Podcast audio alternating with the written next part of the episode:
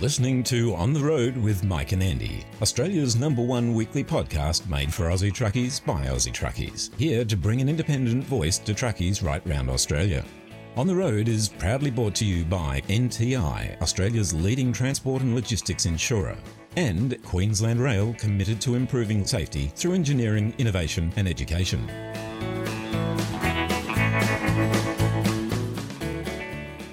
G'day, it's episode 118 of On the Road. Thanks for joining us once again. This week we've got a warts and all three way chat fest when Mike is joined by Outback trucker Yogi Kendall as well as supercars legend Greg Murphy, recorded live as they wandered around the TMC Truck Industries Truck Show in New Zealand. They rabbited on about road safety on both sides of the ditch and a whole lot more. We'll introduce you to some great new Aussie music from hot new talent Stuart Barton, as well as a ripper new song from the great James Johnston. Later on in Something to Talk About, Mike shares the opinions of Frank Black regarding the danger of dispensing with the work diary and adds his own flavour to the topic as well. We've got all the latest from the On the Road newsroom as always. With that said, it's all systems go. So, let's get this show on the road! Yes, get over that!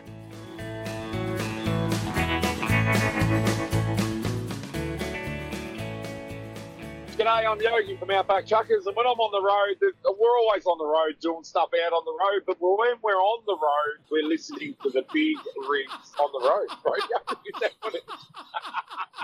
Is that what it Across the nation, 24 hours a day, 7 days a week, AustralianTruckRadio.com.au. Life is a highway.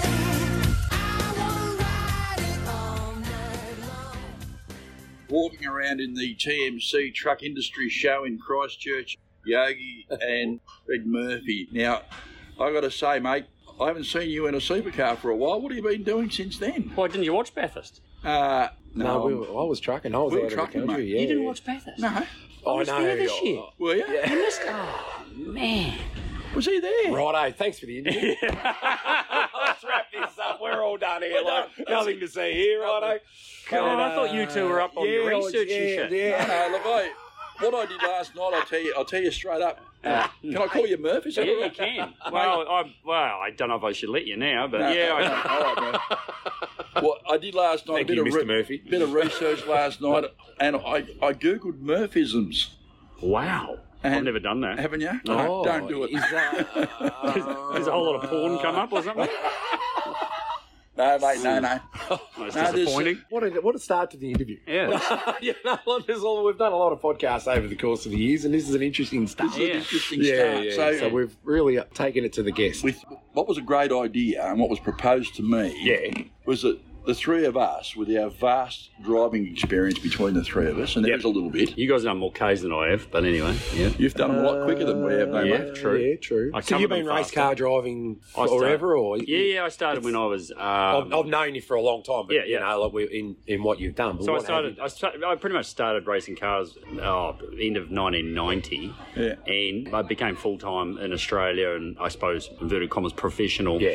probably 95. Okay. and then raced in a professional nature until the end of 2014. Yeah. and then I I, I packed up shop, and and that was the last time I raced in a professional capacity. Okay. um, at Bathurst. Uh, it was actually the Gold Coast. Gold Coast 500 in 2014 was my last professional Yeah, race. yeah. And then, yeah, I sort of parked it and went off and did other things, moved back to New Zealand and been doing racing just as a, on an amateur fun space here, mostly in New Zealand, and then took on a whole lot of other roles and things here and around a lot of it to do with road safety Yeah. and uh, and working with a whole lot of different brands like AutoSense. AutoSense is a company that I've been working with for a long time. The Guardian by Seeing Machines distributors here in New Zealand. Yeah. So, and that's just one of the sort of uh, strings and, and what I do in my bow. But I, I did race again a wild card entry at Bathurst this year, 2022. Uh, it was a wild card entry put together by Peter Adderton from Boost Mobile. So it was a one off thing out of the blue, never planned. I was pretty much done and dusted with driving and, and racing. do you like going back to Bathurst? Like so, as Well, I never planned on it. It was all a bit of a shock, really, Yeah. because it's eight years since I raced Yeah. there. So I'd done. I was does it done. feel good? Does it feel to it was amazing. get back in the seat? Like It was. but I was very nervous. like when I run the paddock, I go across the Nullarbor. I, I don't like the idea of going across the Nullarbor.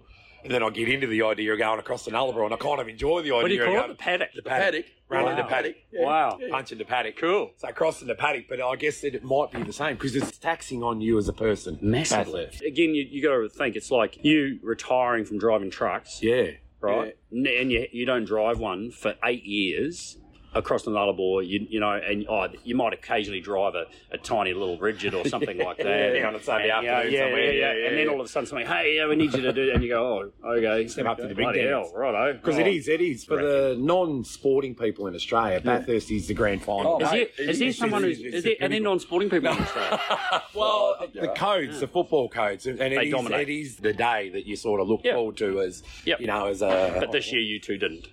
Well, Well- this- we're trucking, mate. yeah, I know. See, this is a catch twenty-two. As truck drivers, we miss so many things. Yeah. you know, wife's birthday, like Bathurst, Kids first.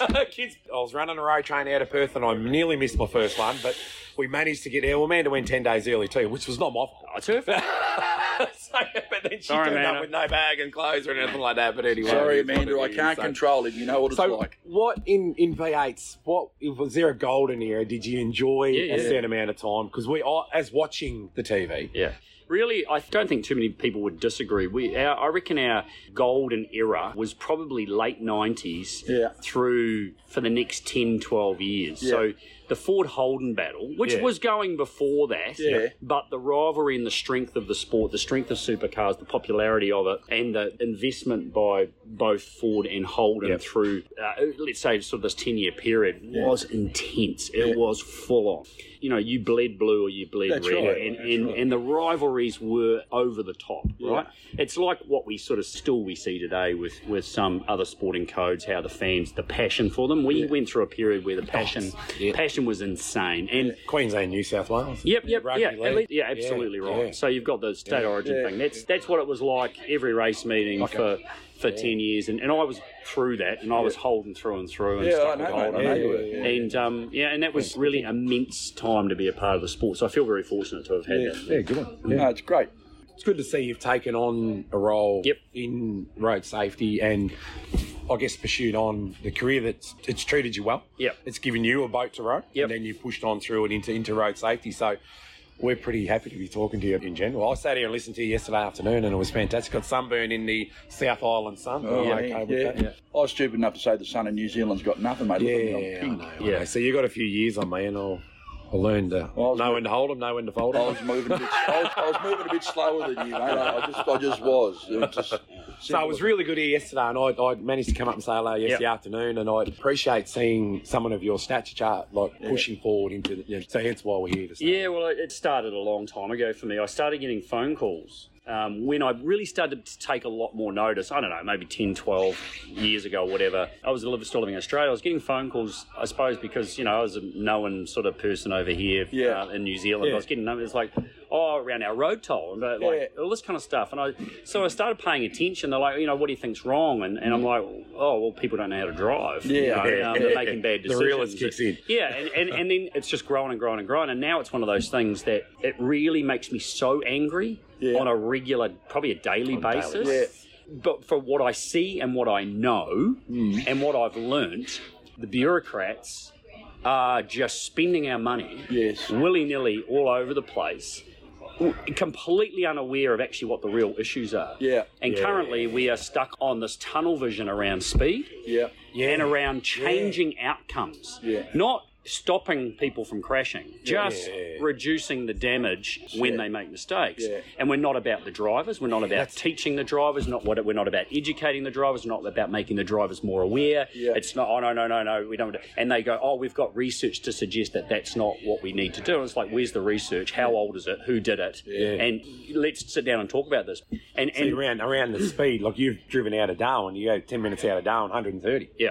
Well, the speed limit's 130. But I see Yeah, cars yeah. off the road in Yeah. places. It's got nothing Yeah. to do with speed. I No. know people are They're making pushing mistakes. For that. They're pushing for that in trucks as well. That they're dropping the speed. I think, and the big push for trucks at, at home in Australia is, is, I think, is coming from major corporate. But you drop 10 k's, you drop X amount of fuel Yeah, sure. consumption. You Yeah, know? yeah, so, yeah, yeah. so there's no issue on speed. It's more about fuel consumption. Yeah, and well, stuff like speed that. limiting to And me then, but has speed- always been something that's just completely senseless. Yeah, it is. So Because it, you it know, surprises me 100K as an speed outsider limit- looking in to see that the government here is dropping the speed. Well, It see, they're doesn't- not. See, they've gone and called our current road safety strategy "Road to Zero."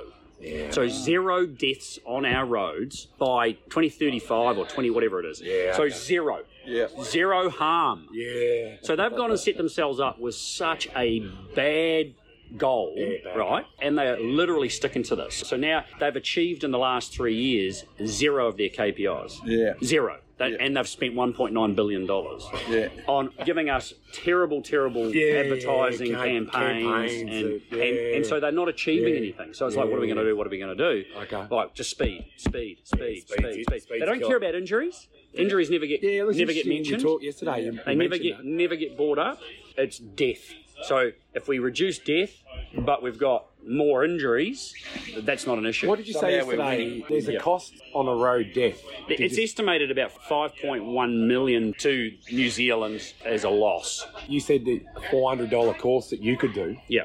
would go way more advanced Yeah. than putting a cost Yeah, so on it. you know, you, you put a cost on, on one death, five million dollars. Well, give us the five million dollars, and we will reduce the risk, and we will start a process that builds young drivers and gives them this awareness. See, they're scared that we're going to go and teach them how to drive fast. We, We're going to teach them the most basic skills that they need in a practical sense, Yeah. not in a theoretical sense, right? In a practical sense, to understand what ABS is, Yeah. understand what tyres are, you know, w- what the limitations on physics are, what physics of a motor you need vehicle- grip. Why you need grip. how, why you need track. how long it takes to stop and why you shouldn't pull in front of a truck at 100 k's and stand on the brakes. Yeah, yeah, you know, yeah. so we're about giving them this cognitive learning because we understand about the frontal cortex of the brain and everything. And, and you heard yesterday Yes. Nathan Wallace talking about how Fantastic. the evolution and the growth of a, m- a young male's brain, depending on if they're firstborn, secondborn, Yeah. thirdborn in a family, how long it takes to evolve that frontal cortex into fully developed. And 32. 32 years old, Not, second, not a first board, second male, 32 years before you develop. right? And so, Female, 18. yeah, Unreal. yeah. And so the risk. Well, that explains why I rolled HJ Monaro seven That's times it. in the paddock. There you go. There you go. You didn't learn. No, I did after that. So there's there's so much to it. There's a lot of science to it. There's a massive amount of science to it, and we are so basic here. Like and in many cases, the same as Australia. Australia's got some better things around learning to drive, and and certainly regulations and rules and, and all that kind of stuff are I think better and stronger. Although you're still having a lot of the same issues, right? Yeah. So neither of us are doing it well, and we're not doing it well here at all. The basic learning and um, what you need to do to get a license here is just it's lunacy. You are asking for trouble. And then they get their provisional plate in Australia, Yep. their red P plate. Yep. They go out and they drive on their own. All of a sudden, they're off the chain. That's right. We've grown up. Yep. We don't need to do any more training. That's right. The next time we have to do something is if there's some sort of a medical issue down Yes. the track, or you get to an age where the government have decided that you need to be checked. Same here. And that's it's, it's fundamentally But wrong. here, Wink, here, wink, you wink. can learn to drive. Yeah. And get your be on your restricted, which is the P's. Yeah. There's no restriction on the car you drive. Oh, really? You can have Yeah, a see. thousand horsepower bloody Commodore. Same in Western Australia, like because everyone in Western Australia's got a V8 Are you? Land Yeah, Cruiser. yeah, you know, yeah. like yeah, it's, it's stock standard. So, so my 16 and a half year old can step straight into a V8, Hmm. no dramas at all. Wow. There isn't, but on the East Coast there is. Yeah, we have a Yeah. few rules in New South Yeah, Wales yeah, around yeah, engine yeah. capacities and things like that. So But- then we, yeah, we, di- yeah, we get the diversity. So there's no rules here about that. It- Yeah, and we're we're very weak on you know really controlling that as well. Um, you know the police really don't have as, as much control as what I think they need to have. They need to Yeah. actually have more. Control. yeah, they've got a lot to do. They've got you a lot, know, way and- too much Yeah, to yeah, do. yeah. Way too Jobs. much. You know, the thing that I had the most difficulty with about learning to drive is the fact that you get your learner's license and you get in the car with mum and dad, That's correct. Yeah, right? yeah. And they'll put the tribe of kids in the back seat and all the camping gear in the boot. Can I drive, Dad? Oh yeah, no worries. And they don't get any real formal training from someone who's in. Yeah, Mm. we don't. We're not required here to do any either. So, so what kids do here? Twelve months on your learners, which is now sixteen. It got raised from fifteen quite a while ago now, which was a good move in my opinion. I think I think sixteen is the earliest it should be personally. And again, we talk about that cognitive learning and the brain, frontal cortex. I mean, I, I remember when I was sixteen years old. You know, driving around Yeah, Hawke's we've all Bay. done I mean, mate, ten foot tall bulletproof. That's Yeah. right. Absolutely ten foot. And I had a crash when when I was 18. Honestly, like fatigued, shouldn't have been driving, had alcohol in my system, the whole thing, everything bad. I wasn't drunk, but I was had alcohol in my system. Late at night, uh, driving a road that I'd been on a thousand times. You know, just Oh, Yeah. driving along. Wasn't actually speeding, and I did a lot of speeding. You know, in a small car. I'm in a Datsun 1200, for God's sake. Yeah. I mean, it's, it- it's Yeah. speeding is, is 100 kilometres an hour. Yeah. And I lost control and, and went off the road into some trees in a Oh. Datsun 1200, a 1972 model, you know, and this is 1991, and injured the passenger. Mm. Got charged with careless use causing injury, the whole deal. And I tell you, man, I mean, that's fate. Like fate determined that day because if I'd hit the tree five k's faster, three inches further forward, on the, yeah, the yeah. passenger probably would be dead. Yeah. And this is the thing that people don't Yeah, understand well, is when it goes wrong and you have at that moment have no more control over the vehicle, you are at complete and utter fate of physics. Well, on that subject, we had a tragedy just up the road from where I live in Sydney. Only recently, where five teenagers lost their lives in an apartment There you in go. Navara. There you go. Because of inappropriate speed, not speeding, inappropriate Yep, speed. yep. And that's a really good term, actually. Yeah, And uh, yeah. lost control of it and collected some structures on the side of the road, and five teenagers lost their lives in our little community. It was just devastating. yeah, and we, we've, we have that here all the time. Yeah, I think there are a lot of ways we can go about making some changes. Yeah, before we get too much into depth, I've got to go and back a tipper and dog at ten thirty. Good luck with that. Good luck. yeah, I know. So I've, I've done my truck driving. What have we got? So I've got You ten got- minutes to yeah. wander across the road there. I know I've got nine wrong out of thirty-five questions. It's not bad because I don't hold a New Zealand license, so I'm pretty happy with Oh, the that's a efforts good on that. excuse. And then we're going to go back a tipper and dog. But Murph, thank you very much, mate. Go, Yogi. Pleasure, yeah, Great to pleasure. meet you, man. Gonna- Yeah, I'll leave you with the serious questions with the big Oh, truck. You're going to have to add in the results of this uh, later on, Mike. Yeah, when I'm walking away with a wad full of New Zealand dollars. which, which, when you convert it back to Oz, will be nothing. All, all I will say to you, buddy, Yeah, is that they didn't even let me enter. We don't know if that was a good or a bad thing. There's nothing more devastating for a truck operator than to be involved in a serious road incident. We've all seen the impact of heavy vehicle accidents, and at these times, when people are most vulnerable, it's critical that they have immediate support from a strong, stable, reliable, and experienced organisation. NTI is Australia's number one truck insurer, the specialist you can count on to protect your transport and logistics assets, with the know how to take control of the situation and the capability to reduce lost income by getting trucks back on the road again as soon as possible. Specialist products, experienced people, accredited repair and recovery networks, and industry advocacy is what we do. It's our specialty, and we've been doing it for more than 45 years. For more information, visit the website at nti.com.au or go to the NTI Facebook page. Where were we before we were so rudely Oh, interrupted by- the uh, yeah. So yeah, our podcast, the Depot, yeah, um, that we do here is part of um, AutoSense and Eyes Up NZ, which is a brainchild of uh, AutoSense, and we're going to be doing seminars actually next year. We've been doing a bit of stuff through Eyes Up NZ to just it's again it's awareness thing, information, yeah. doing seminars with industry, but also next year we're, we're doing seminars with young drivers and parents as well uh, around some of the teenage brain, learning and understanding the teenage brain a bit. Yeah. We've already covered a little bit about that and how it works and how it functions and the decisions that it makes and why and, and which parts of the brain do what when it comes to driving. Yeah.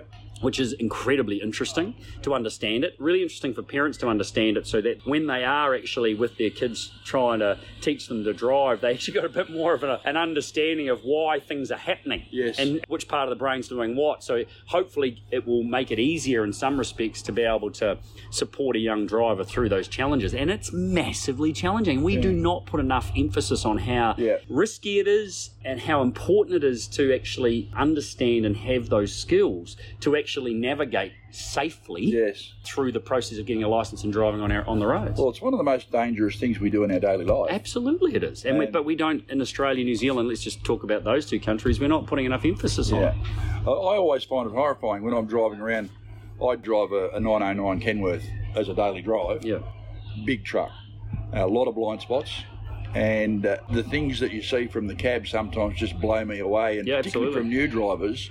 And it strikes me that a lot of drivers get away with some bad behaviour on a regular basis until sooner or later. But you, if you get away with it, you don't know that there's a problem. Yeah, but sooner or later they get caught out. That's right. And you can do a lovely pit manoeuvre with a with a 909 Yeah. without even trying. Yeah.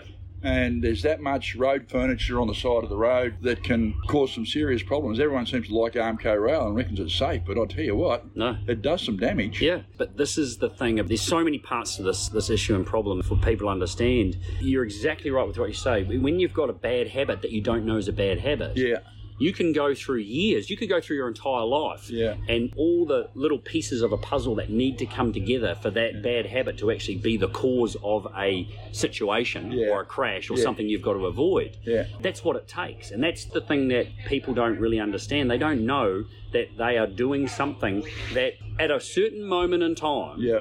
could be the catalyst for you know for the worst possible outcome Yeah. so it's, it's about what you don't know Yeah. right most drivers are driving with a whole lot of what they don't know Indeed. right? Which is just waiting to come together to cause that moment. And it will happen to you. If anyone thinks that it's not going to happen to them, all these kids, as you talked about that crash before, that kid driving that car, he never thought, or she, or whoever it was, Yeah, a young, ne- yeah. and never thought, why is it going to happen to me? He never thought that something bad was going to happen to Yeah. him. And now the worst has happened. Yeah. Right? And everyone asks questions. Go, how did this happen? Oh my God, what are we going to do? What are we going to do?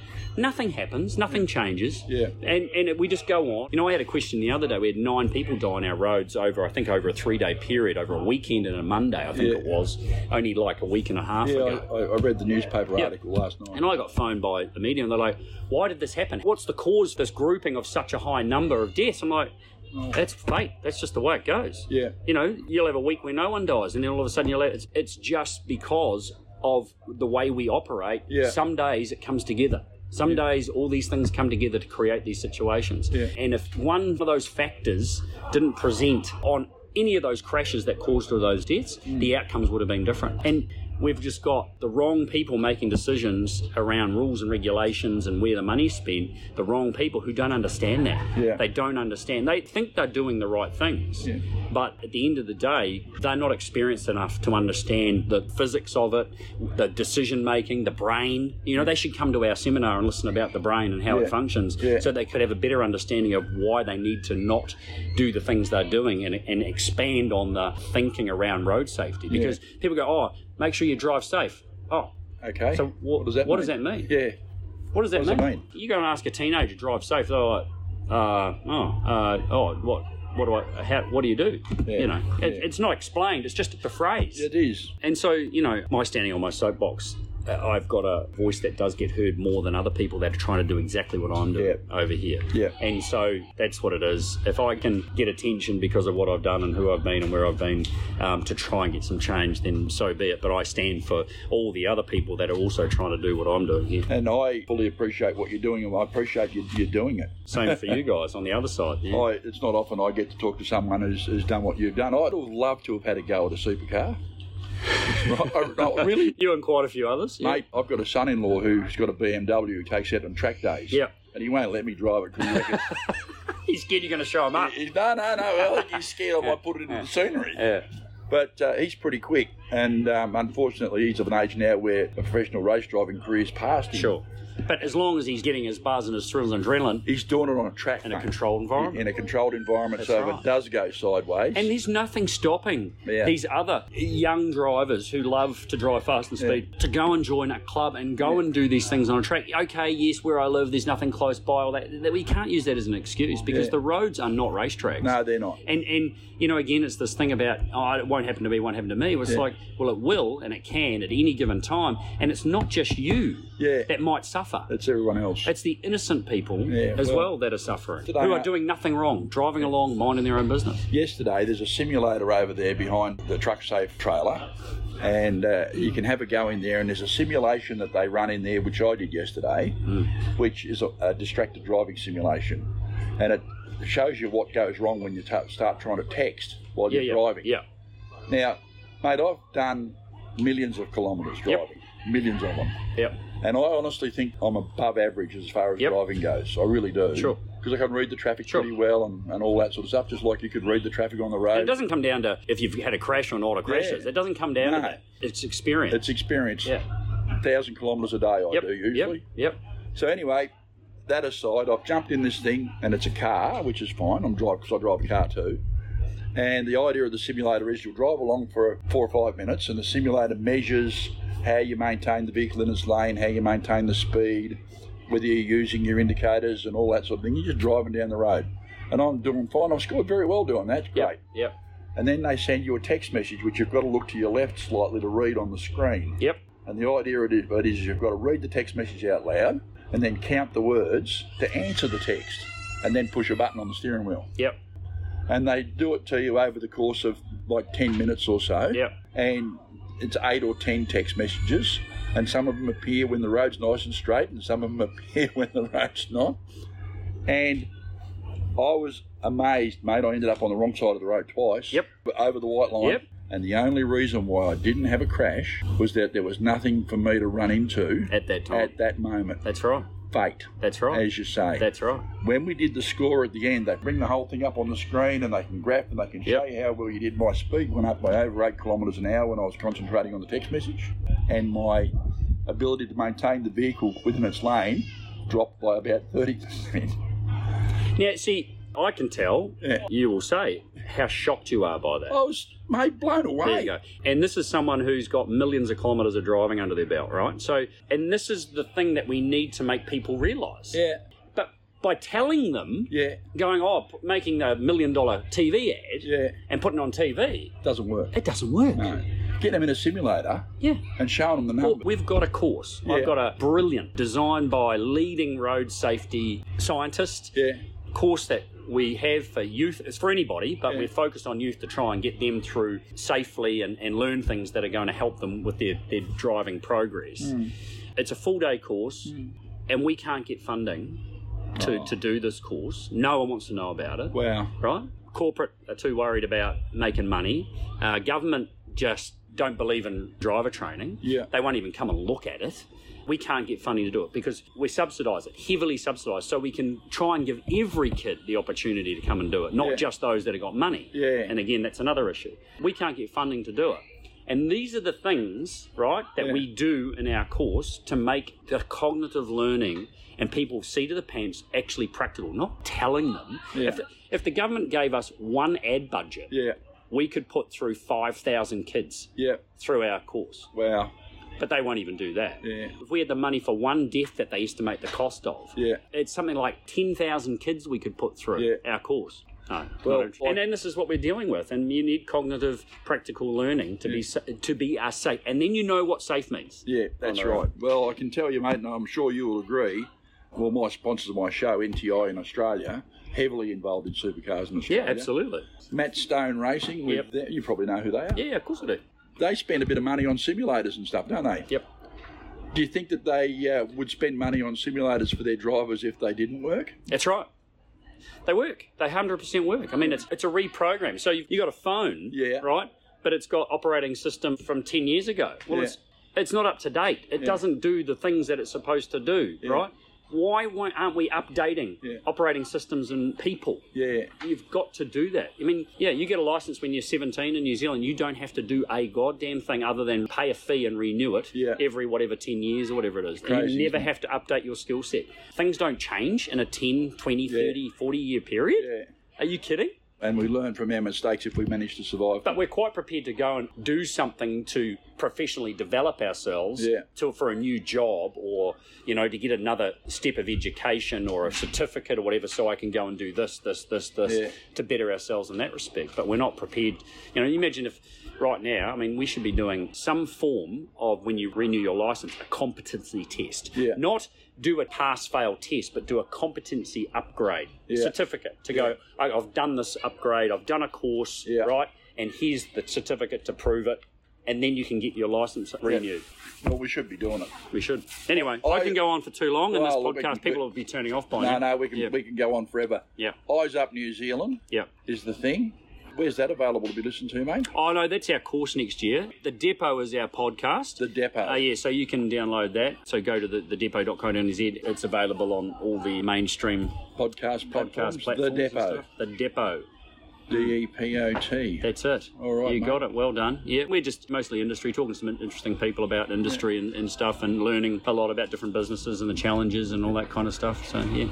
Greg Murphy, road safety advocate, Hmm. Yep. former supercar Talk too driver. much. Yeah. So do I. Hmm. I could talk underwater with marbles in my mouth. I realise Oh, that. Yeah. Thanks for being on the show. Welcome. Glad you came and visited the truck show here in Christchurch, mate. Thank you.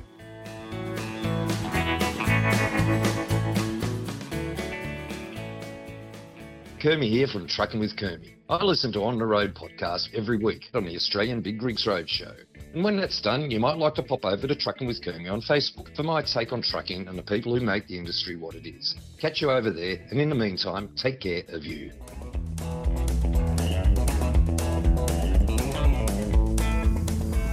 Got me there, Andy. Got you go. Better throw out those anchors, buddy. The traffic's at a standstill up here. I reckon some clown's got himself stuck under the Dunlop Terrace Railway Bridge again. Again, maybe he was delivering a bridge and ran out of diesel. Yeah, no, it's no joke, really. According to Queensland Rail, there's been 65 bridge strikes and around 280 of those protection beams hit on the Queensland Rail network in the last financial year.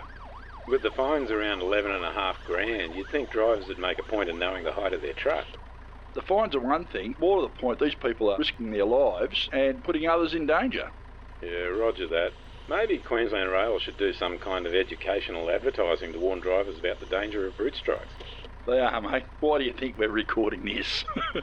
Oh, yeah. They're smart people at Queensland Rail. yeah, good looking too, just like us.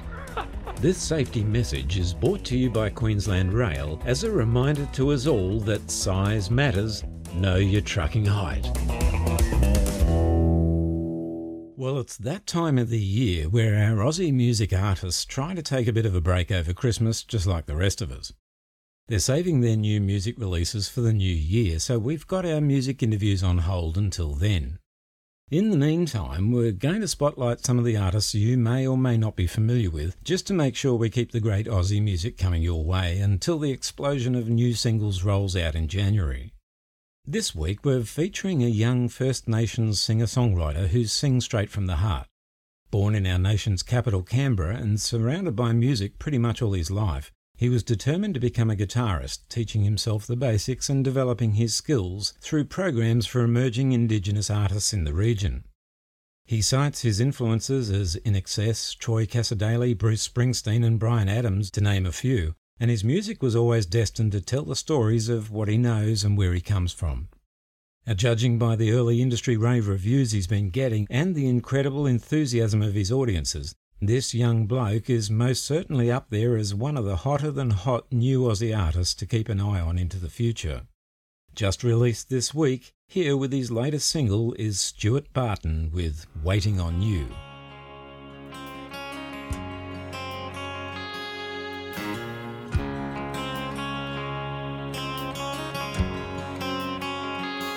It's past midnight, waiting on your call.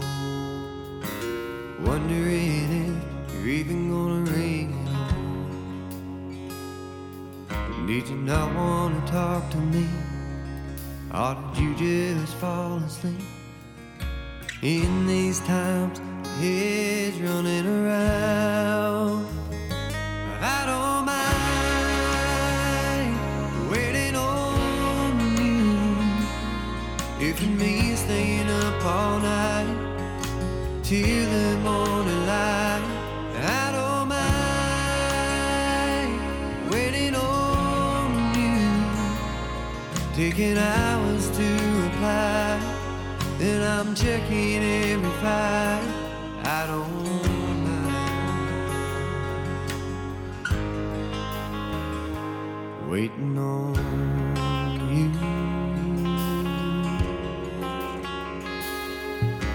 On our first date, you were over ten minutes late. I wondered if you were gonna show up at all. And on our second date, you were late again. I was scared you just got back from France. Did you not wanna meet with me? Are you just sleeping? In these times, it's spinning around. I don't mind waiting on you. If it means staying up all night till the morning light, I don't mind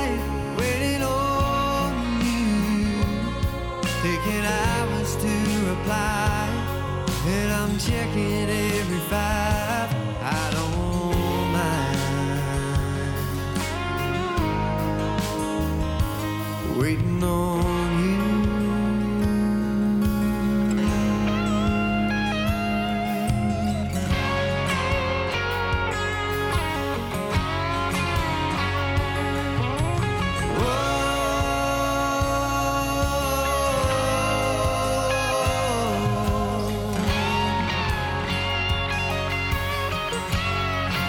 I don't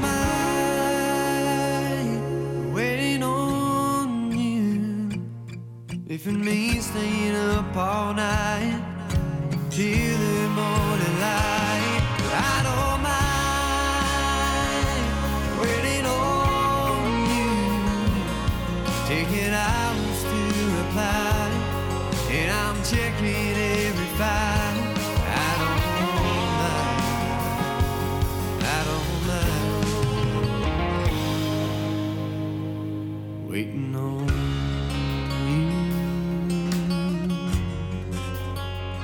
you. Waiting on you.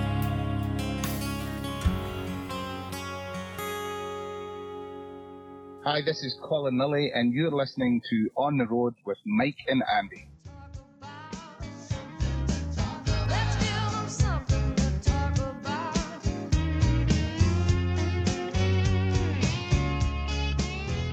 Something to Talk About is brought to you by Only Trucks and Credit One.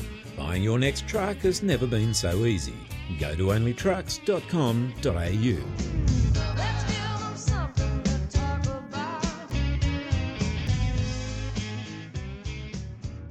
I have stacks of stuff sitting there in folders waiting for me to read it.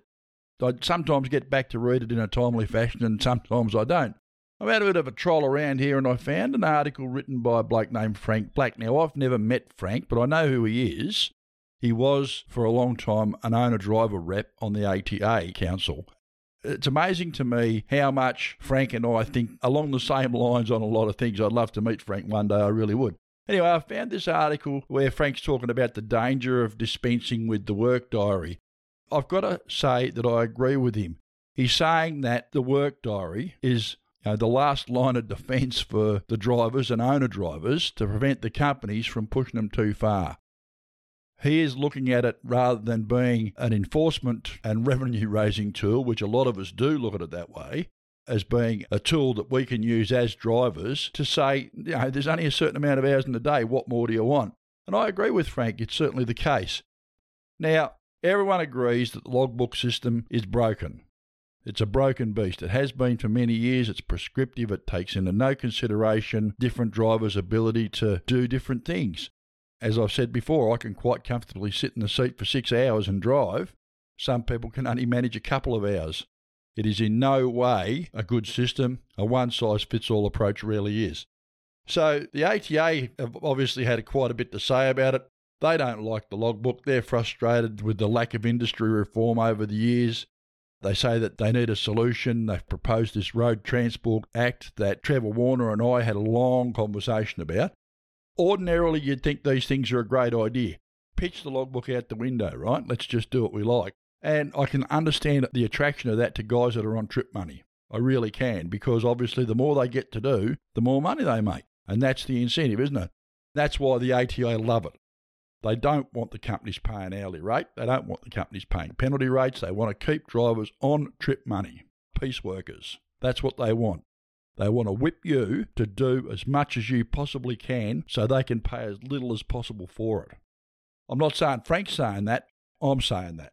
Physical logbooks, they're frustrating, they're outdated, and the fines for the minor infractions are things like not putting your home base in, for example, when you get a new one. They're just over the top. People don't seem to realise that the change to an electronic work diary, even though it may be a change in the way you do things, you can't sort of fudge the numbers anymore.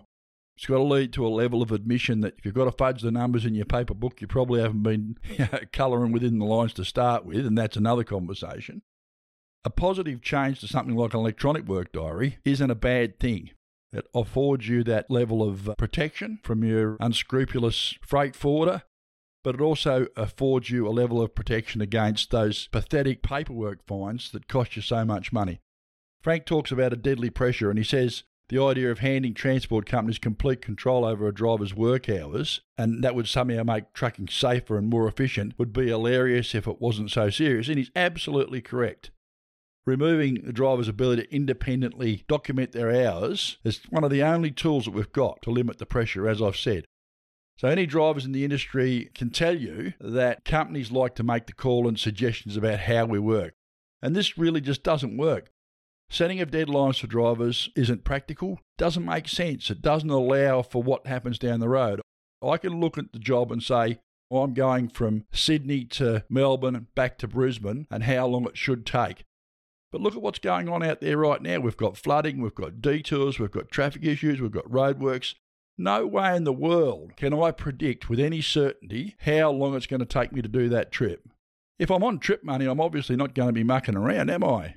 But if I'm on hourly rate, I'm going to get paid what I deserve and I'm going to be careful about what I do and I'm going to do the job as safely as possible. I'm not saying the guys on trip money aren't doing that, don't take it the wrong way. But the reality of it is, there's a different attitude between guys on hourly rate and guys on trip money. That's another issue. Refining electronic logbooks and rolling them out is something that's important. It's something that really should happen. I won't be surprised if it doesn't become mandatory soon for everyone to have electronic logbooks anyway. People are going to scream about that. They're not going to like it, but that's the way it's going to be, I think. The ATA has called the reforms that are going on at the moment a circus. You know what a circus is? A circus is the ATA doesn't represent drivers. They never have, they never will.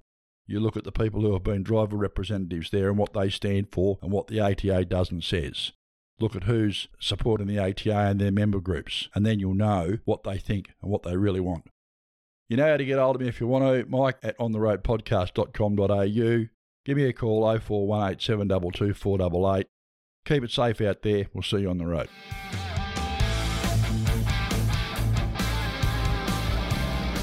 Copy there, Andy. Yeah, got to go. You gotta love that big brekkie at the roadhouse. Oh, you're not wrong. It's a great feed. Hey, was that Davo's truck that came in spluttering and coughing like an old tractor? Yeah, mate, I think it's about time you upgraded the old girl. Yeah, roger that. Though it's a bit of a nightmare shopping for a new rig. Doesn't have to be, mate. Found this place called Only Trucks, an online one stop shop for buying and selling trucks of all the best makes and models. It's associated with Credit One, organise the finance for you. You can deal with the sellers direct through the website, cut out the middleman, save time and money. Sounds like the way to go. Where do I find them? Too easy, mate. Go to onlytrucks.com.au and it's all laid out there for you. You should send Davo a text and tell him to go to Only Trucks and get a new rig. Might just buy you a beer or three. Davo, he wouldn't shout if he was bit by a shark, mate. Upgrading your truck has never been so easy. Go to onlytrucks.com.au. Hey, everybody, this is Tony Justice, and you're listening to On the Road with Mike and Handy. Line number one, you're supposed to have it all together. And when they ask how you're doing, just smile and tell 'em never better. We just wanted to stop by for a moment and say, G'day, how are you? No, I mean, how are you, really? Physical and mental health is a significant issue for the Australian road transport and logistics industries. Risk factors like long hours, workplace isolation, pressure to meet deadline deliveries, and the need for continual alertness all contribute to making us vulnerable to physical and mental health issues. As much as it might feel that way sometimes, you are not alone. There are some incredible people and organisations in our industry whose sole focus is on helping you to stay healthy in body, mind, and spirit. All these numbers and addresses are listed on our website at ontheroadpodcast.com.au. Take care of yourselves. We really just want to see everyone get home safe and well. Oh, am I the only one who says I'm fine? Yeah, I'm fine. Oh, I'm fine. Hey, I'm fine, but I'm not. So let the truth be told. On the Road News is brought to you by Big Rigs, Australia's national road transport newspaper. G'day, Mike. Great to hear you're home safe, mate. Please tell me you haven't come back with a Kiwi accent. Very nearly learned how to speak with a Kiwi accent, mate, I- but I am glad to be home. We touched down in Sydney and said to the uh, customs officer, he said, Have you got anything to declare? And I said, Mate, I declare I'm happy to be back in Australia. Yeah, understandably too. And he said, You're good to go, son. That's what he said to me. Oh, good. Well, you know, apropos of your recent royal tour of the land where the men are men and the sheep are nervous, I, I, I figure you have a lot of new Kiwi friends, and after my joke last week, I probably don't have any, so. No, you've got none, mate. They were talking about it, let me tell you. Uh, so I decided it might be advisable not to offer another Kiwi joke of mine this week. All right. So I found someone else to do it for me. Good on you. Well done. Yeah, here's English funny man Michael McIntyre with his take on the Kiwi accent. Oh, here we go. New Zealand's amazing. I love New Zealand. Um, but it do- takes 24 hours, as you know, to get there from here. And that's a, that's a day of your life gone, just gone. It's insane. And the jet lag is monumental. So I landed in Auckland, New Zealand. And I thought, I've got to get onto the time zone as quickly as possible. So I pulled out the bezel of my watch. And I said to the stewardess, Excuse me, what's the time difference here? I just want to get, get onto the new time, different time zone. What's the time difference here? She went, It's 12 hours ahead, the time difference in New Zealand. It's 12 hours ahead. We're 12 hours ahead of New Zealand. So I started to wind my watch. 12 hours. And I noticed my peripheral vision. She was looking at me like I was an idiot. I thought, what's her problem? She needs to jog on. I got about eight hours in and I realised, oh, right, I'm going to land in exactly the same place that I started. So, so rather than look a fool, I wound it back. Thank you. I'll be fine from here. Thank you for your help. But they do, they talk like that in New Zealand. They say they talk right on the front of their mouths like that. Yeah, it's quite fast, it's quite pacey. And basically, they just change the vowels. They have a strange relationship with vowels. They get to a vowel and they just pick another one and go with that one instead. It's but New Zealand, it's all about changing the vowel. And I had a bit of an incident on account of this vowel changing situation, and I'm going to be honest and upfront, it was quite rude. Um, but it's funny. when I was checking into the hotel in Auckland, um, she wanted to tell me, the receptionist, about this new swimming pool that they built on the sixth floor. Six. The sixth floor. Um, and surrounding the pool was a deck uh, with an E. And it was known as the deck. And we- in the lift, it went, the deck. And I was checking in, and she said, So while you're staying here, Mr. McIntyre, are you going to spend some time sitting on the deck?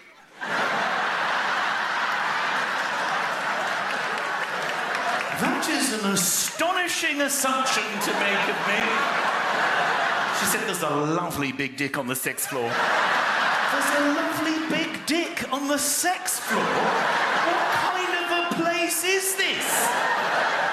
She said the dick is just for hanging out. No, it isn't. Careful, it can get a little bit slippery up there. It's hardwood. Oh, please, babe. Oh, Jesus, really? oh, man. Funny, funny guy. He's the guy that also does the thing with the text messages. Oh, yeah. Have you seen him? He gets someone's telephone Yeah. and he sends text messages to all the contacts. He did one, like, one of the models or something, and he said that she was going to get in a nude painting or something Okay. and when sent the text to the dad. And he, he wanted some grapes to put in front of the naughty bit. Oh, yeah. Funny, funny guy. Yeah. Mike, there's a looming pallet crisis threatening deliveries of food, groceries, and medicines to retailers, according to Road Freight New South Wales. Yeah, and old mate Simon O'Hara has identified a problem we've all known to be true for a long, long time, Hmm. and that is that the pallet hire arrangements that we endure are just not fair. Hmm. Right now, the sender and the receiver are the ones that should take responsibility for the pallets. Yep. But they never ever seem to. They- They like to transfer the pallets out of their care and control to get away from the, you know, the charges from the pallet hirers. Cost the industry a fortune, and the pallet renters, the rent seekers, for the want of a better description, are getting away with it. Now, Harris said it's ludicrous. that The nature of pallet arrangements means that his members are paying for pallets that they don't even use. Yep. So what happens is, for those who who aren't aware of how the pallet situation works, you know, it's not an issue for you if you're towing a tip truck or something or a tanker, because I, you know, I haven't played with a pallet for a long time. Your load comes to you on the pallets, and they often there's a pallet transfer docket, and oftentimes they'll transfer the pallets to the account of the company that's carting the product when in fact what they should be doing is transferring it directly to the person who's receiving. Now, what- there are all sorts of excuses presented as to why that can't happen, and ultimately you get to the other end, and if they don't want to accept the pallets, they'll give you exchange pallets or something like that, and companies end up, as they say, paying for pallets they don't even use. There are actually now more materially cheap pallets in the market than there were at the same time last year or pre-pandemic. Hmm. and more than CHEP have had in their 70 year history. Okay. We can't just blame CHEP. There are several pellet manufacturers and they all operate under the same silly rules. Yep. The size of the pellet pools continued to increase. And why that happened was because during COVID, wh- while we were suffering through all that, Hmm. manufacturers were stockpiling the pellets to put their product on that was sitting in their warehouses. Okay. And that sort of took pellets out of the market. And of course, the pellet manufacturers and renters responded to that, but they want to be paid. Yep. And that's what they do. So there's been a range of media reports about uh, shortages in the pellet sector. The ACCC are now looking into it. Grab your popcorn. It could get interesting. Yeah, it is interesting. I was down at the local dump oh, last weekend, weekend before, just getting a load of green waste out of the it. Yeah. And there, there was a tabletop came in, and it would have been loaded probably 10 foot high. Yeah. With pallets. Little crane down at the scrap wood section, just dumping it all. But plain ones, I didn't look close enough to see what they were, but whatever they were, they were just getting dumped. you know, if they're painted blue or brown, mate, they're worth money. Go and get them. Yeah. I tend to collect the plain ones because they're good for woodworking, but that's another story. Yep. Hmm. Righto, moving on. A veteran owner operator has slammed the general road infrastructure in Queensland, calling Premier Palaszczuk to travel on them herself as a passenger in a truck for a day. Yeah, and a pallet jack's got no idea what's going on out there, mate. Another pallet story. Oh, mate, the Queensland roads have been diabolical for a long time. I was up there a couple of weeks ago before I went to New Zealand. It took me nearly eight hours to go from the north side of the Gateway Hmm. through to Bajul, which is about 25, 30 k south of Rockhampton. That's normally a six-hour drive, six and a half hour drive, Yeah. and it's all because of the roadworks. There's roadworks up there that's been finished that are now starting to fall apart. Yeah. It's a joke. Yep. We don't know how to build a road properly in Queensland or anywhere else in the country, it seems. Yeah. yeah. I can't imagine too many truckies that would want to have Premier Palaszczuk in their cab for a day, but anyway. No, I I don't think I'd like to have her in the cab beside me for the day. Either she wouldn't get out alive or I wouldn't. yeah, I think my head'd explode because I just can't deal with it. Yeah. Mate, the potholes, the failed infrastructure, everything's just being band-aided. Mm. The bloke's got a right to wonder what happens. I mean, you damage your truck. They don't take any responsibility for the damage in your truck. Mm. And as the old saying goes, mate, our vehicles are supposed to be roadworthy, but the bloody roads aren't vehicle-worthy. Vehicle worthy. Yeah, true. It's ridiculous. Mind you, the bloke's driving a Coronado, so bits fall off those anyway. Oh, did I say that out loud? Let's keep moving. Keep moving. Hannafy had a bit to say about it too, didn't he? He did, yes. He, saying that he's not seeing evidence of any of the money promised by the Queensland government to fix flood damaged roads being well spent. Yeah. Well, you can go to bigbridges.com.au and you can uh, check out the story from a few days ago. Oh, mate, Rod Hannafy uh, said that he's been hearing about all these well-meaning plans from state government to fix flood-damaged roads. Rod makes the point that the roads haven't been properly maintained to a reasonable standard for years. Hmm. I was having a chat with him the other day, and he said to me that his great fear was that they'll go around now and they'll repair the roads to the parlour state they were five years ago. Mm-hmm. I mean, and they weren't good enough then. No. Things have to be fixed properly. Yeah. I mean, they carry on like two bob watches about building a new intersection on some bit of road somewhere. New intersections aren't what we're interested in. Let's get some decent bloody roads. And he's pointed out there are bits of road out there that haven't lasted a month before they got potholes in them again. Yep. They don't pack the bloody asphalt down properly. Is it- I mean, they've got this idea now, this cold mix stuff that they just throw on with a shovel. It's ridiculous. Yep. Yep. A couple of trucks drive through it and it's all over the place. It's a waste of time and money. Yep. So, I mean, the House Representative Standing Committee, they're concerned about it because committees are always concerned about uh, about things. That's why they're standing. Yeah. That's right. That's why they're standing. Uh, very, very upset. It doesn't matter where you go. I mean, you'll go and read the story. There's a whole lot of different places that have all got the same thing to say. Bloke named Hall has said the roads are in bad shape and have been for many years. Tell us something we don't know, mate. Yeah. We've got to admit that the floods have done a hell of a lot of damage. All the water rolling around the place. I was up through Condobolin there earlier, about three or four weeks ago now. The actual bitumen was under the water. Now, that's not good for it. No. Big Rigs has joined forces with the Australian Trucking Association to put pressure on state authorities to do better. I'm sure they're feeling the pain. They'll be looking at it and going, yep, righto, what do we do now? Yeah. The road managers are the people who are responsible. And if we got Adam Gibson on to talk about road managers, I can tell you now the air would be blue. Mm.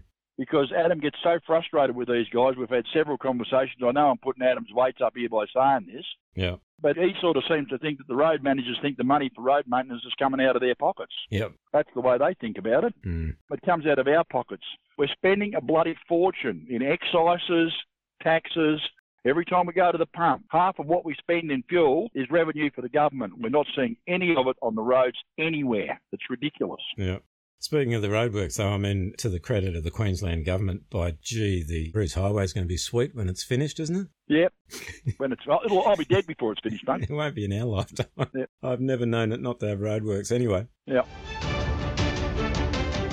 Still in Queensland, Mike, the heavy vehicle unit at the Department of Transport and Main Roads has put the state's truckies on notice that they will face significant traffic changes on the infamous Cunningham's Gap. Yeah. Hmm. Uh, You can't work this out, can you? We've got a situation now where the eastbound down track on the Toowoomba Range is out of commission because the thing wasn't built properly. We've got the situation now where we've got PBS vehicles running through the middle of Toowoomba, and we've talked about how dangerous that is. Yep. So let's just stuff up the roads from the west into Brisbane altogether and just make truckies' life absolutely fucking impossible coming up Christmas, Yeah. and and and, and root up the Buddy Cunningham's Gap as well. Why not? Why not? Hmm. It does my head in that they think, oh, Jesus, the, the truckies are going a different way. We might need to start some roadworks there just to buck them up a little bit. God, save me from stupid people. Temporary road closures will communicate be communicated well in advance through electronic roadside signage on the highway. Yeah. Uh, I mean, thank you. Thank you very much. That's terrific. I don't dispute that any of this work needs to be done.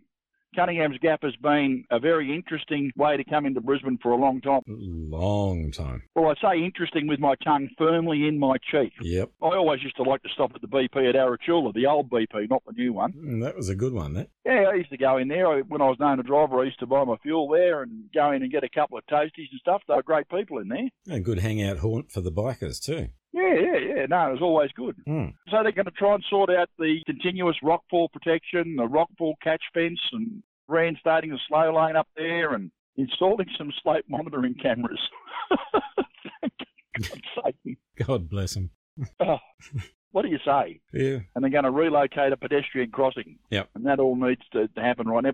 How much do they spend on this crap? They've got a lovely computer generated fly through Mm. for you to sit there and fantasize about how great it's going to be when it's done. Yeah. Just get on and do it. God's sake. Indeed. We've got to move on, mate. I'm about to have a stroke. Yeah. You've been busy writing again, Mike, with a piece of yours in Big Rigs this week about the planned steering committee to be set up by the federal government. It will decide whether the $140 million promised by Labor before the last election for upgrades and construction of rest areas should be spent. What did you have to say, Mike? Well, the- the thing that disturbed me about it, I mean, I obviously have been a supporter of this little project from day one. Hmm. In fact, I wrote an article before the election. I said that the Labor Party had the best position for road transport prior to the election. Surprised a lot of us in the process, yes. You know, I, I sort of put my politics aside because I'm a confirmed righty, Hmm. and I thought, well, we've got to move to the middle a little bit. These guys seem as though they've got a, a bit of a plan. I mean, for God's sake, the Liberal Party didn't have a plan. Hmm. And I like Glenn Stirl a lot. I regard him as a friend. Hmm. and I've looked him in the eye, and I, I, I believe in my heart that he'll do the best he can to get a good result for transport. Hmm. Every time I've ever spoken to him, that's been the case. I was a little bit surprised, though, to find out that the suits that are going to be sitting on this uh, committee, and I didn't think there were going to be any, but it turns out that politics is what it is and nothing's set in concrete, so there's going to be a few suits there. Where they're coming from, I don't know. I'm expecting them to come from the likes of the ATA, NatRoad, and and I'm hoping that the NRFA are going to have a representative there, and maybe the VTA or something like that will put one there. But who knows? It might actually be an infrastructure person from the government. Oh, I've got no idea about the makeup of the committee.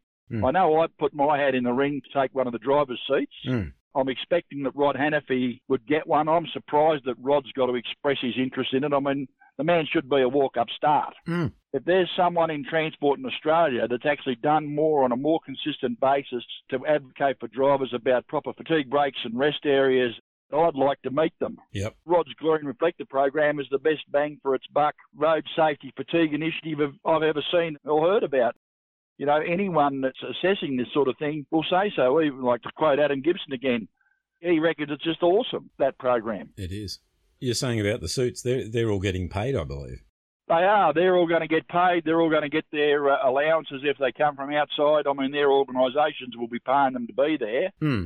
I know that if an NRFA representative goes, they won't be getting paid because the NRFA, everyone that does that and sits in the positions on the NRFA, we're all volunteers. Yep. We're all mostly truck drivers. Hmm. You know, and when the question gets asked, who here slept in a bloody rest area in the last month, the truckies will be able to put their hand up, but I really, really sincerely doubt any of the suits will be able to. The reality is, the drivers would like to participate, but here's the thing if you're a driver and you're on trip money, Mm. and you're going to go down there. There's going to be three sittings apparently. So you know, if they're Tuesday, Wednesday, Thursday, the reality for them is that they're going to have to basically give up a week's work to go. By the time you travel backwards and forwards and attend the meetings and things like that, Yep. you know, you've got the kids at home, you've got the house to pay for, you know, put a roof over the head, put a bloody food on the table. You can't afford to be putting your hand in your pocket to pay for an airline ticket and a room in a motel and hopefully get it reimbursed. Yep. As I've said, what's a reasonable expense for a politician compared to a reasonable expense for a truckie? Yeah. You've only got to look at how much we can claim on our tax for living 200 plus nights on the truck compared to what public servants can claim for spending a weekend in Canberra. Mm. I was incandescent when I heard about it. Really? The good news of it is that we had a bit of a chat, some of us at the NRFA, and they've decided to start a GoFundMe to try and sort of raise a bit of money to help the guys. If you want to go, and you know, hopefully your, your employer would support that and support you with a bit of leave, etc. Mm. But the NRFA have started a GoFundMe to try and raise a bit of money to defray the other expenses, and obviously I, I believe that uh, be looking at a central booking system to book rooms and flights and things like that, so that the drivers don't actually have to put their hand in their pocket to find the money for those things. Yeah. And obviously, all that stuff I've been told can be claimed back, but we don't know what the reasonable expenses are. I mean, for me, reasonable, I'd like three or four nights in the Hilton, thanks, and I'll have a bottle of Dom when I get there. Well, the same as the suits will get, anyway, at least. Well, it's perfectly reasonable. Absolutely. Depends on who you are, I suppose, doesn't it? it does. I mean, if you're a singer or something like that, you can actually have jelly babies put in your room, a bowl full of jelly babies, and have all the black ones taken out if you want, Oh, absolutely. or the green ones. Mate, I- if I was playing down there, I'd ask for nothing less. Yeah. Yep. Anyway, I'm concerned that the drivers don't get a fair go. I want everyone to get a fair go, and that's what I've said. And obviously, the NRFA agree with it because they're going to raise a bit of money. If you're out there and you can afford to throw a couple of bucks at it, remember, guys and girls, we use the rest areas. Mm. Anything that we get out of this is going to be to your benefit in the end. For sure. If you can put in 20, 50, 100 bucks, I've donated already. Please take one for the team and donate to the cause because it is a cause. Yeah. Get into the Griggs and have a read of Mike's story there. Yep. It's a good one. Now, there's a rumour you might have a bit of breaking news for us, Mike. Even there you go, you got the sound effect this time. Now, Fantastic. Tyro truckie Joshua Mark Bullock has filed an $850,000 negligence lawsuit for a rollover that he had, Hmm. claiming that uh, he's got post traumatic stress disorder resulting in the loss of his job. Bullock alleges that he suffers from intrusive thoughts and dreams. Now, look, I've got no doubt that the man does, to be honest with you. I have a few of them myself.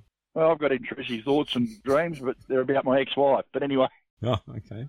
Bullock had been driving between Ernest Henry and the Mount Colin mines when the incident occurred in 2019, and he claims that the brakes failed. Grab your popcorn, boys and girls, because there's a real he said, she said going on here. Yeah. His employer, that's Queensland Bulk Haulage, has denied the brake failed before the truck rolled Hmm. or that an object struck the brake line because there's an absence of any evidence to support the claim.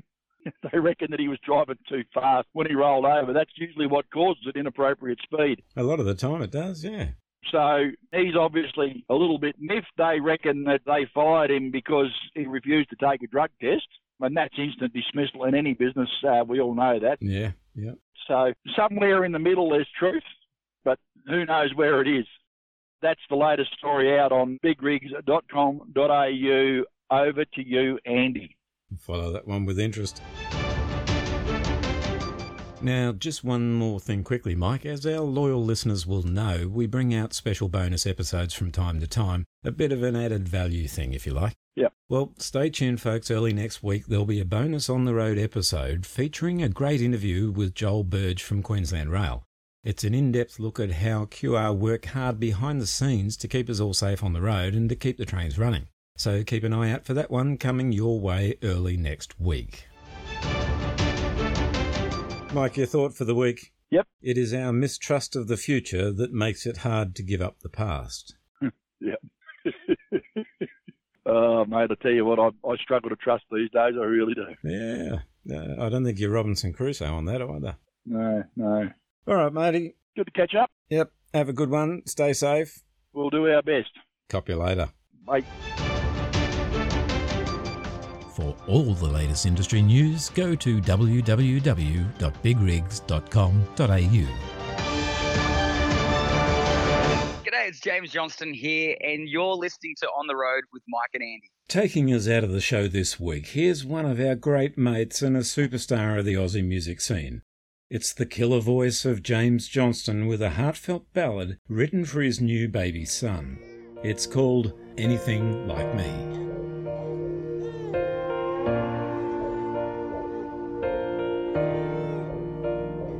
I wonder if he's gonna have my brown eyes. Really see what I see in every sunrise.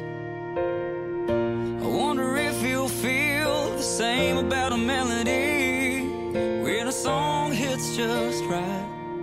I guess I'll have to wait and see. Will he move away at 17 with a dream without a dollar? Will he wreck some cars and break some hearts, then call home to his mama? Will he meet a girl that stops his world and put a ring on her finger? Will he cry a tear of joy when he finds out he'll be a father?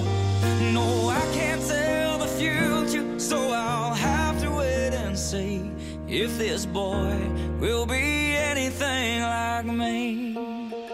I wonder if he'll reach out and ask me for a hand when he's taking his first steps on his way to be a man. Will he do it all his own way? Cause he'll say he knows best. Yeah, I guess time will tell, but if he's like me, that'll be the way it is. Will he move away at 17 with a dream without a dollar? Will he wreck some cars and break some hearts, then call home to his mama? Will he meet a girl that stops his world and put a ring on her finger?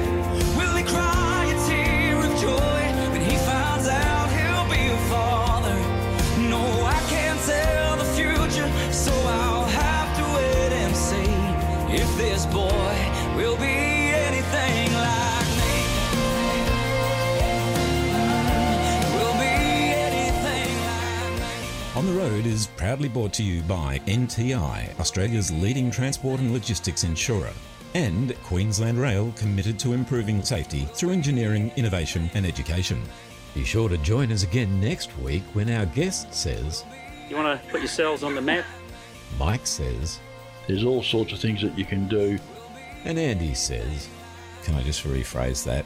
In the meantime, play nice with each other and most of all, stay safe out there. Bye for now.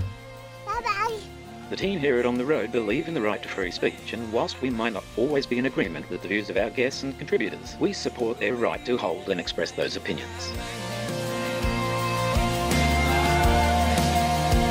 I'm gonna give him everything I got to get started on this ride. Yeah, but in the end, it's up to him. If he moves away at 17 with a dream without a dollar and gets some scars from breaking hearts, then calls home to his mama. Will he meet a girl that stops his world and put a ring on her finger? Will he cry a tear of joy when he finds out he'll be a father? No, I can't tell the future, so I'll have to wait and see. But you're in for one hell of a ride, and you'll love where it leads. Yeah, boy, if you're anything like Oh, Mm,